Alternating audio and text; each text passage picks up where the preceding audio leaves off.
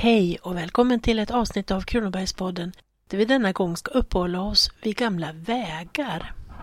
Närmare bestämt de allfarvägar eller landsvägar som allra tidigast kom att användas i Kronobergs län och som till stor del, fast långt ifrån alltid, fortfarande nyttjas som huvudvägar.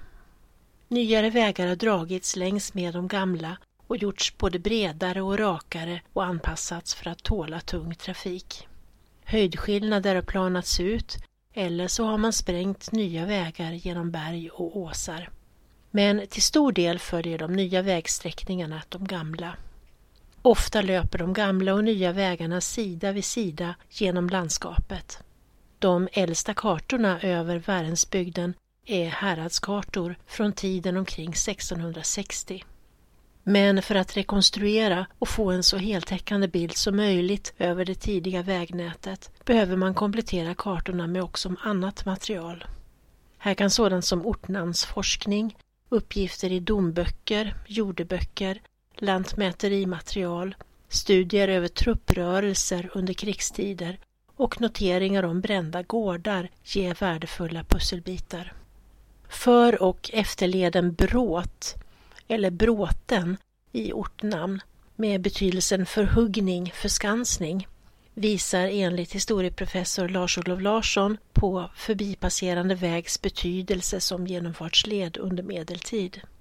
Ordleden går tillbaka på bråtar, det vill säga förskansningar med upptravat virke som man staplade vid infartsvägar som skydd mot anfall.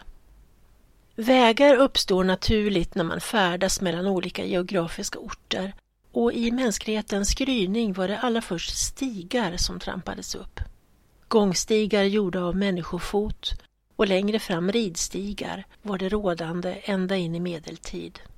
Under vintern var det vanligt att man färdades längs med tillfrusna vattendrag. På 1658 års karta över Norrvidinge kallas vägen från torget i Växjö ut till Kronobergs slott och vidare norrut över sjöarna mot Asa kort och gott för just Vintervägen. Asa var en av de äldsta gästgivarorterna i Kronobergs län och nämns i jordeboken redan 1591. En av de allra äldsta vägarna i länet är den gamla riksvägen mellan Stockholm och Helsingborg via Markaryd. Här har både handelsforor och krigsherrar adelsfolk, kungens kurirer, postryttare, bönder, affärsmän, jägare, oxfösare, studenter, luffare, rövare samt privatpersoner färdats under oräknelig tid. 1944 fick vägsträckningen i och med att det svenska vägnätet förstatligades den officiella beteckningen riksväg 1 innan man 20 år senare bytte ut namnet till Europaväg 4, E4. Namnet riksväg 1 vittnar om vägens uråldriga betydelse. Ser man på den geografiskt så är det också logiskt att anta att detta kan ha varit en av de vägsträckningar som de första inbyggarna söderifrån färdades längs med när inlandsisen började släppa sitt grepp om det som skulle bli Sverige för mer än 10 000 år sedan. Medan större delen av den förhistoriska bebyggelsen i Värend koncentrerar sig till Mörrumsåns flodområde man har gjort talrika boplatsfynd från stenåldern vid både Granö, Idekulla och Hönshylte och de äldsta har återfunnits längs Mörrumsån vid Ryd nära Blekingegränsen samt på Listerhalvön och kring Ivösjön.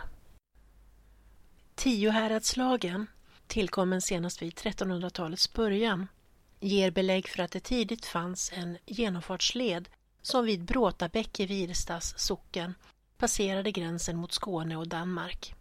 Både danska och svenska styrkor använde denna led under krigstågen vintern 1612. En annan tidig väg gick från Skåne norrut längs Helgeån och Drivån mot Loshult och vidare väster om sjön Möckeln mot Ryssby och Rydaholm. Och åter en annan var den som följde Lyckebyån från Lyckå i Blekinge norrut in i södra Uppvidinge denna väg hade sannolikt en betydande roll redan under medeltiden. Den fick särskild betydelse genom Karlskronas grundläggning som den svenska stormaktens nya flottstation under 1680-talet och byggdes ut till riktig landsväg. Samtidigt gjorde man en ny vagnsvänlig landsväg av den gamla ridvägen norrut genom Uppvidinge, från Algutsboda över Lenhovda och vidare norrut över Nottebäck och Vetlanda till Eksjö. Under 1400-talet, då Sverige, Danmark och Norge tillsammans ingick i Kalmarunionen, antas Ronnebyvägen norrut till Växjö med anknytning till den gamla Åsnenleden i Urshult ha tillkommit. Också en väg från Urshult längs Mieån till Älvholm tros ha anlagts vid denna tid.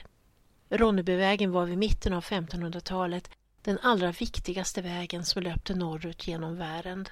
Det var också längs denna väg danskarna kom där de härjade världen 1570. I tur och ordning brände de ett stort antal gårdar i Väckelsång, Uråsa, Ingelsta, Tängnaby och Växjö. Orsaken till de nya vägdragningarna var delvis nya gränsdragningar i och med freden med Danmark i Roskilde 1658 men hade också ekonomisk grund och syftade till att befrämja handel mellan de danska områdena och Småland och för att samtidigt slå ut den gränshandel som främst borgherrarna vid Åsnen ägnade sig åt. Kolonisationen av Värend hade dessutom ökat efter 1350 och exporten av främst oxar växte, varför man behövde ordentliga vägar för att transportera dessa till utskeppningshamnarna i söder. Först efter nyss nämnda fred, då Skåne, Blekinge, Halland och Bohuslän tillföll Sverige, främjades nya vägbyggen från Kristianstad, Karlshamn, som på den tiden hette Bodekull, och Ronneby. Och var och en av dessa vägar hade Växjö som anknytningsort i Småland. Vägen från Karlshamn, alltså Bodekull, till Växjö gick via Urshult och blev färdig cirka 1680. Vägarna drog sig inte exakt längs med de gamla vägsträckorna utan öster därom. Och till den här perioden hör också ombyggnaden av den gamla rid och klövervägen till väg avsedd för vagn som kom att kallas för Holländarevägen. Den gick från Ålshult ner till Karlshamn och byggdes under 1640-talet i anslutning till anläggningen av Ålshults masugn. Eftersom man hade behov av att frakta tunga varor som kanonkulor och gjutgods behövdes en annan väg än den gamla klövestigen. Namnet Holländarevägen syftar med all sannolikhet på brukets patron Arnold de Rees som kom från just Holland. Men det var riksamiralen Carl Carlsson Gyllenhielm som ägde Huseby järnbruk som 1642 fick tillstånd att anlägga en väg från Ålshult och ner till Bodekull, Karlshamn. Vägen användes därefter för att frakta både varor från järnbruket och mastspiror och däcksplank som användes vid skeppsvarvet i Karlshamn. Stormastspirorna var 18 meter långa. Det finns en historia om att vid ett tillfälle kom självaste Puttetorpa Here till hjälp och lyfte ensam upp en mastspira från marken och släppte ner på en vagn men så hårt att vagnaxeln på kärran gick sönder. Puttetorpa Here hette egentligen Jöns Abrahamsson Ram och levde mellan 1791 och 1849. Han kom från Västra Torsås och var en jätte som mätte närmare 2,2 meter och vägde 160 kilo. Han bildade familj och fick åtta barn och på en känd akvarellmålning över Växjö torg från 1837 ser man bland de avbildade människorna, däribland Esaias Tegnér, också Puttetorpa Here avmålad högre än alla andra. En annan historia om Puttetorpa Here berättar att han en gång ville hjälpa sin häst med lasset uppför en backe varpå han sköt på så kraftigt att hästen föll ner på knä. Och en slank hon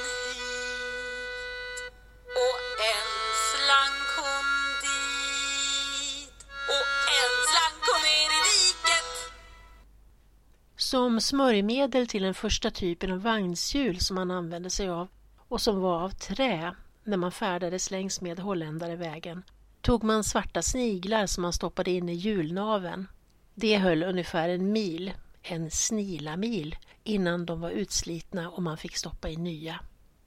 Ett omtyckt rastställe, eller pusteställe som man sa, fanns vid Hönshylte i närheten av Trojenborgs skans. Där hade man en sed att den som var med på resan för första gången skulle bjuda de övriga i sällskapet på öl vilket kallades att hönsa. Gamla vägar i andra riktningar i länet vid nya tidens början kring 1500-talet var i huvudsak tre. Kalmarvägen, Jönköpingsvägen och vägen över Asa mot östra delen av Holaveden. Alla dessa utgick från Växjö. En större användning av vägnätet skedde i och med skjutsväsendets uppkomst. Det var ett arrangemang organiserat av staten alltifrån medeltiden för att kunna transportera människor, gods och viktiga meddelanden. Och det gick till på så vis att bofasta bönder på vissa platser fick i uppdrag att vara beredda med utvilade hästar, mat och husrum för kungens sändebud. Det tidigaste nedtecknade omnämnandet av denna så kallade skjutsplikt för bönder finns i Alsnö stadga som utfärdades av kung Magnus Ladulås 1280.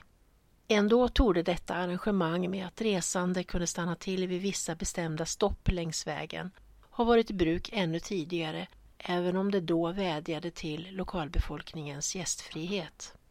Å andra sidan har gästvänlighet och en öppen dörr av hävd varit honnörsord för allmogen på den svenska landsbygden. Även om man inte har kunnat erbjuda mycket i matväg och bostäderna varit i dåligt skick så har gästfriheten varit viktig.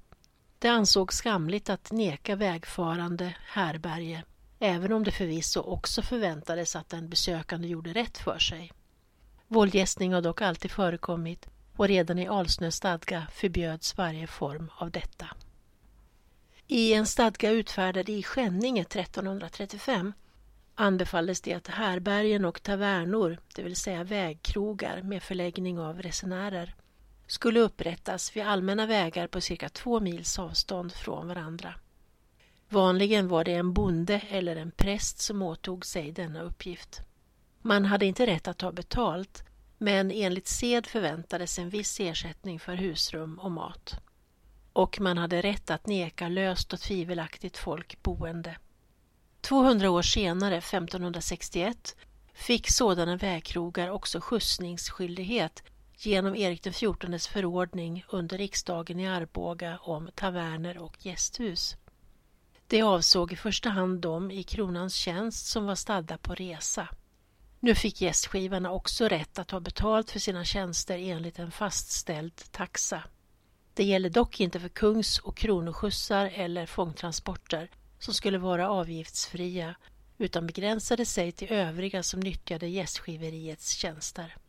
Fångtransporterna ägde ofta rum med hjälp av oxar eller stutar för man ansåg att det inte var så bråttom med dem. Från 1600-talet och fram till 1860 skulle alla som reste vara försedda med ett inrikespass som måste förnyas av Länsstyrelsen eller därtill delegerad kronobefallningsman inför varje ny resa. Vid avsaknad av pass kunde man istället visa upp ett arbets eller frejdbetyg som församlingsprästen hade utfärdat. 1649 kom drottning Kristinas krogare och gästskivareordning som stadfäste ett ordnat gästskivarväsen där gästgiverierna mot betalning skulle erbjuda kost och logi samt tillhandahålla hästar åt de resande. Härigenom upphörde också all friskjuts för kronans folk under fredstid och betalningen skulle erläggas i förskott. Vidare påmindes allmogen om sin skyldighet att sköta och röja vägar samt att sätta upp milstolpar eller milstenar och senare, under 1700-talet, även halv och kvartsmilsstenar, så kallade fjärdingsvägsstenar. En mil på den tiden var något längre än dagens, även om huvudansvaret för allt detta vilade på landshövdingen.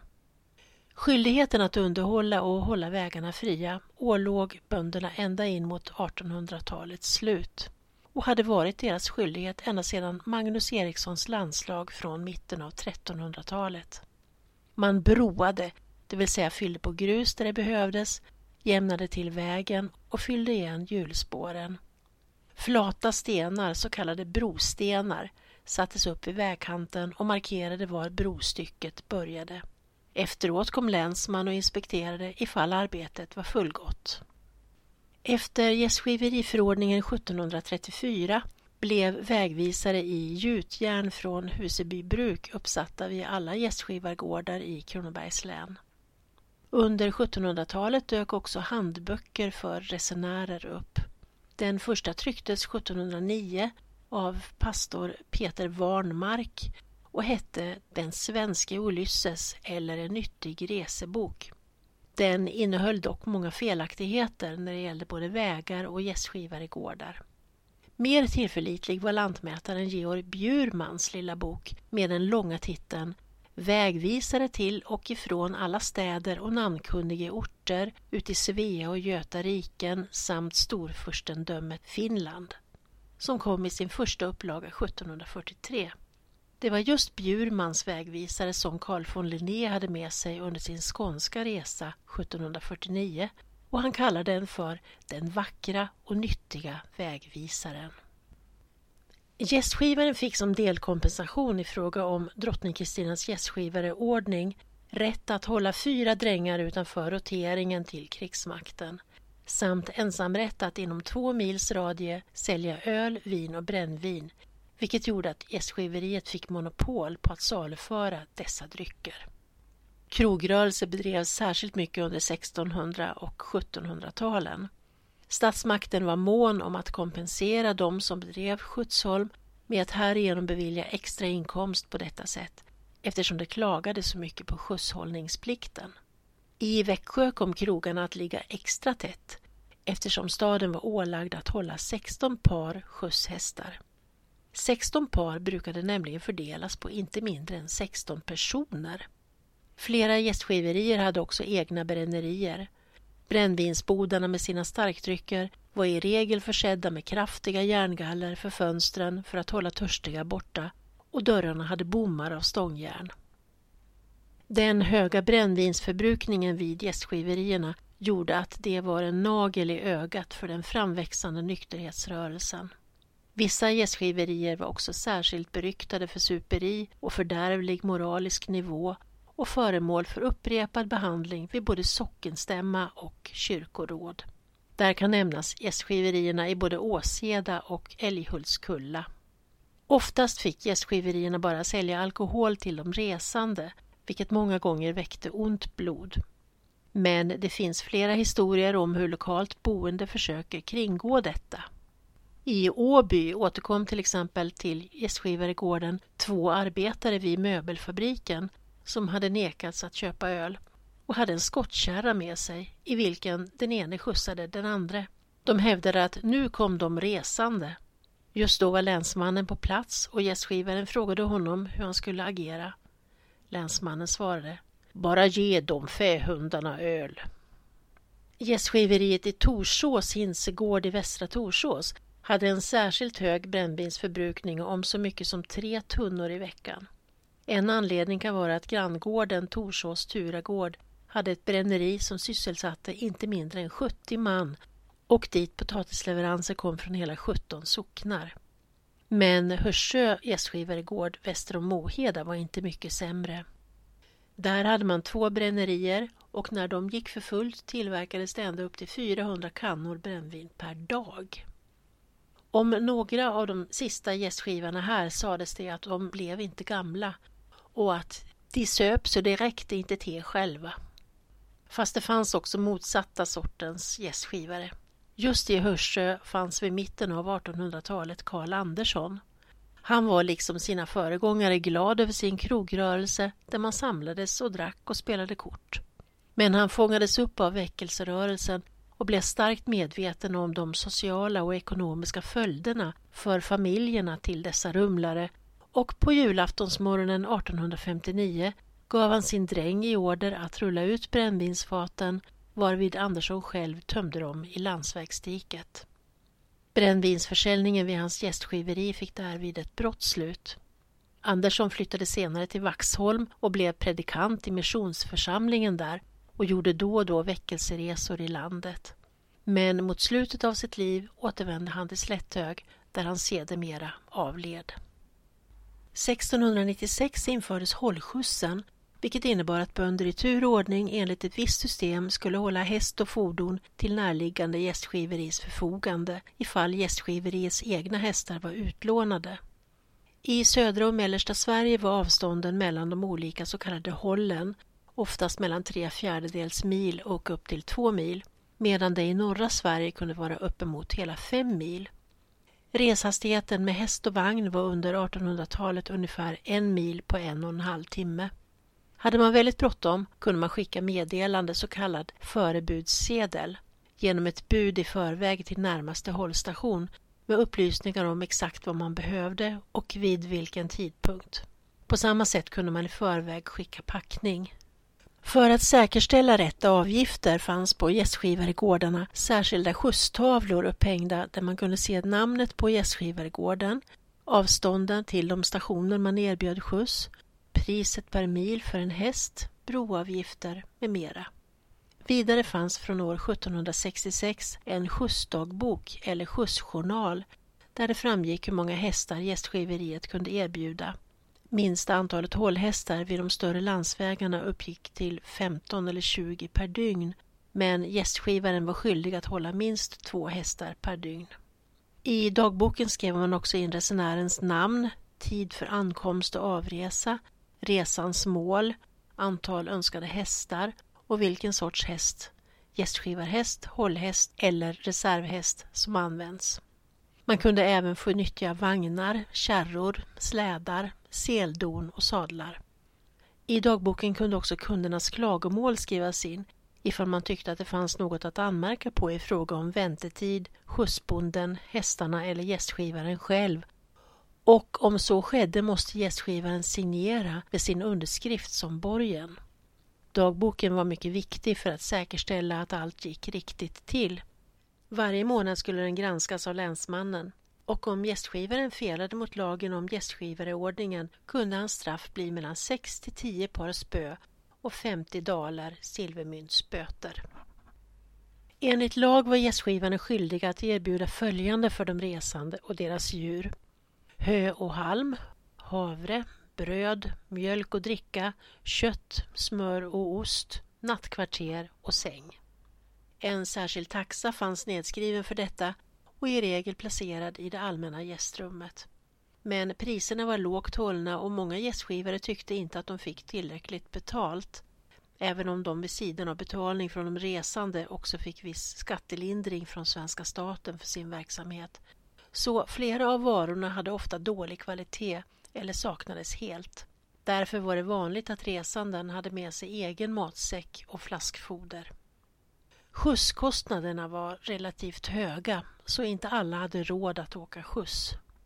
I slutet av 1800-talet motsvarade en mils skjutsfärd ungefär lönen för ett dagsverke. I skjutsdagböckerna stöter man på adelsfolk, ämbetsmän och titlar som officerare, köpmän och handelsresande så kallade provryttare med stora och tunga provkoffertar som ibland behövde en extra flakvagn. Men mer sällan till exempel bönder och soldater. Det var också relativt vanligt att traktens läkare eller veterinär samlade ihop sina sjukbesök till en viss ort och först därefter reste dit med hästskjuts. Allt för att hålla kostnaden för skjutsen nere. Vid uppförande av gästgivargårdar skulle byggnadsmaterial lämnas av de kringboende. Gästgivargårdarna skulle erbjuda tre olika slags boenden. Ett för adliga ståndspersoner, ett för annat hederligt folk och ett tredje för gement sällskap. Gästgivargårdarna var i regel primitiva med kalla och ogästvänliga rum som ofta saknade eldstad. I rummen för simplare folk kunde både två och tre få sova i samma säng och män och kvinnor placerades i samma rum medan skjutsbönder och forkuskar kunde få sova direkt på golvet i storstugan med något klädesplagg eller en hoprullad tompåse som kudde och den egna rocken som täcke. Det var ett ofta utnyttjat sätt för de som behövde gratishärbärge att komma insmygande under natten i det olåsta gästgiveriet och bara lägga sig ner på golvet och sova.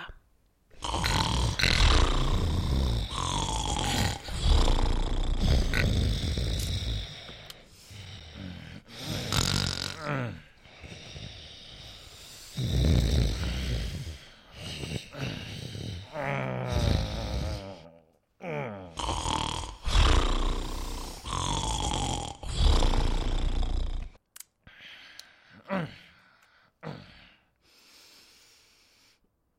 En gästgivargård kunde ha en eller två byggnader i trä.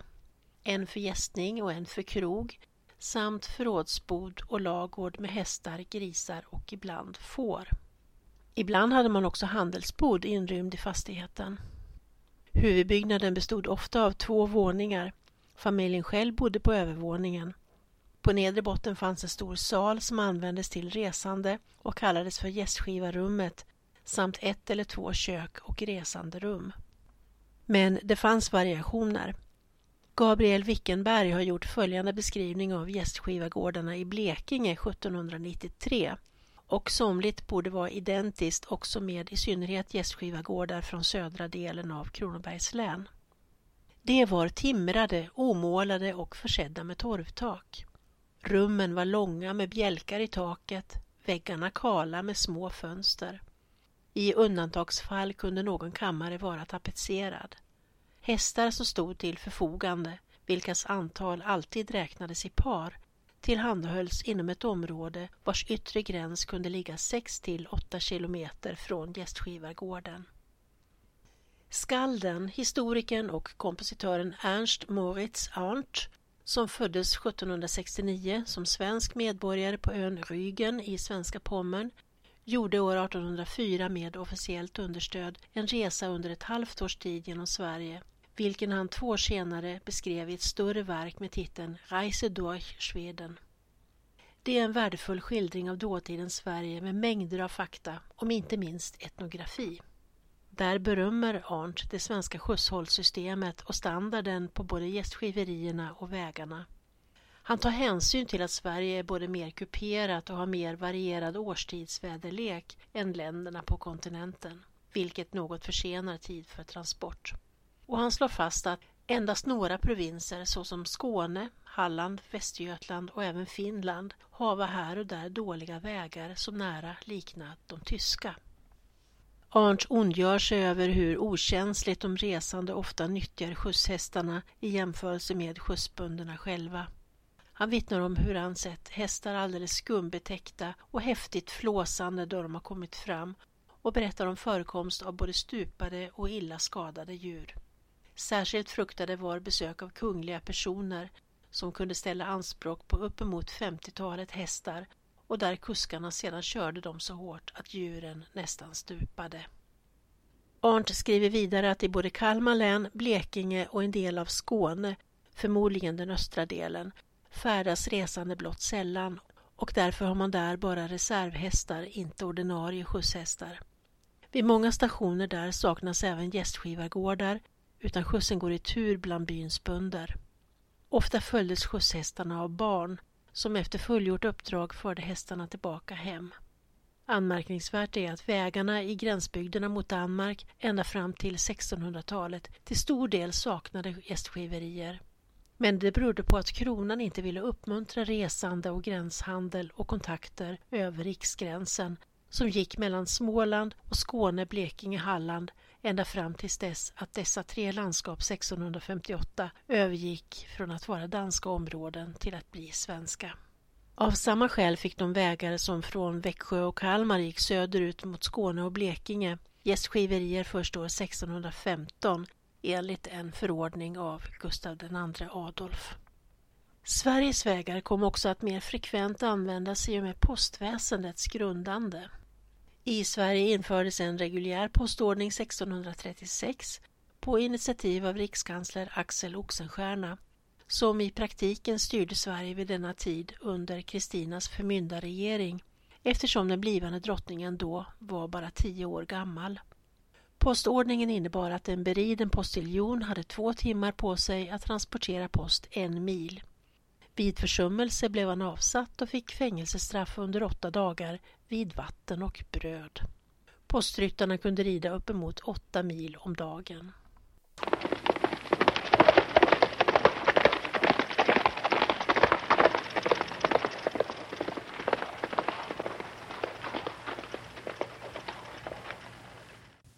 Redan 1620 hade ett postkontor inrättats i Markaryd det andra i riket efter Stockholm.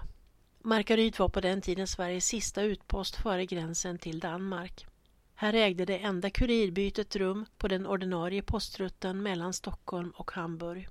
Brevkontakten med kontinenten var viktig och mellan Stockholm och Hamburg transporterades under 1640-talet posten två gånger i veckan. Mellan Stockholm och Ystad fick transporten ta högst fem dagar innan båttransport till Stralsund tog vid. Medan posttransporten till Norrland av förståeliga skäl, eftersom vägnätet inte var lika utbyggt där, tog längre tid, tre veckor, med upp till 74 hästbyten. Men brevposten och skjutsinrättningen var helt skilda ting. Skjutshållet stod under häradshövdingens och från 1700-talet landshövdingens befäl medan posten sorterade under kanslikollegiet, motsvarande dagens regeringskansli. För postbefordran hade särskilt utvalda hemman uppgiften att transportera posten från en station till en annan. För detta åtnjöt de friheter som bland annat befrielse från utskrivning till militärtjänst, kronodagsverken och skjutshållsansvar. Däremot kom gästgiverier ibland att fungera som växlingsstationer eftersom postkurirerna gjorde skjutsombyte där eller den postförande bonden lämnade postsäcken vidare till en annan. 1863 startade en postdiligenslinje mellan Jönköping och Helsingborg och några årtionden därefter tog järnvägen över posttransporten. 1888 var det svenska beridna postväsendet helt förbi. Vi återknyter lite till Markaryd som uppstod som samhälle längs med vägen som från Danmark följde Lagaåns dalgång in i det svenska riket. Man kan säga att redan från medeltiden var denna ort Sveriges port till kontinenten. Det äldsta belägget för en gästgivargård i Markaryd finns i jordeboken över Sunnebo härad för år 1590. Där var under 1660-talet Nils Nilsson gästgivare. Han kallades också Markaryds-Nisse och har såsom verklig snapphanebekämpare fått stå modell för huvudpersonen i August Cederborgs roman Göingehövdingen. Han erhöll också för sina insatser särskilda skatteförmåner av kung Karl XI. I början av 1800-talet fick Markaryds gästgiveri under en tid dåligt rykte eftersom människor påstods både ha försvunnit och blivit rånade där och inrättningen kom därför att kallas Rövarhiet. Förhållandena blev bättre sedan myndigheterna hade tillsatt nya innehavare av rörelsen. 1604 fråntogs en annan gästgivare, Anders i Torg, Berga socken i Sunnerbo, sitt gästgiveri på grund av vanskötsel. Gästgiveriet hade förlagts vid en plats där vägen från Växjö över Rydaholm nådde fram till Lagastigen. Redan under medeltiden hade man haft planer på att grunda en stad just vid Berga. Men nu flyttade man istället gästgivargården till Ljungby och 50-talet år senare drogs med avseende på gästgiveriet den nya Växjövägen förbi här. Samtidigt skapades en ny landsväg mot Halmstad. Totalt sett möttes i Ljungby vägar från hela nio olika håll. Ljungbys roll som centralort i Sunnebo var därmed bestämd och orten fick Köpings rättigheter 1828. Men hela utvecklingen mot allt detta började med gästgiveriet 1604. Bland de äldsta gästgivargårdarna i Kronoberg nämns följande i jordeböckerna från 1590 respektive 1596 Markaryd och Kylhult, eller Traryd. 1677 nämns motsvarande i Dörarp, Hamneda, Ljungby, Sken och Vrå. Inventerar man gästgiverierna ända in på 1800-talet så ser man att Lagastigen har den allra största andelen vilket visar hur betydelsefull vägsträckningen där samt den korsande vägen till Halmstad var. Sträckan Växjö-Karlshamn var under 1800-talets första hälft tidvis kanske den mest trafikerade i Sverige. Inte minst eftersom den var en viktig genomfartsled för exportprodukter, införsel av kolonialvaror från utlandet och vidare som trupptransportväg. Man transporterade foror om 40 till 50 hästskjutsar med kolonial och industrivaror från handelsfartygen som hade anlöpt Karlshamn. Första etappmålet var Växjö, men övriga fortsatte i olika riktningar, till exempel mot Värnamo, Jönköping och Eksjö. Denna trafik fortgick till omkring 1870 då den övertogs av järnvägen. Karlshamn var vid sekelskiftet 1800 Sydsveriges största export och importhamn. Vid samma tid var Karlskrona rikets tredje stad i fråga om folkmängd och Växjö var vid sidan av att vara ett stort kommunikationscentrum en av de tre stora knutpunkterna för posttrafiken. Övriga var Jönköping och Örebro.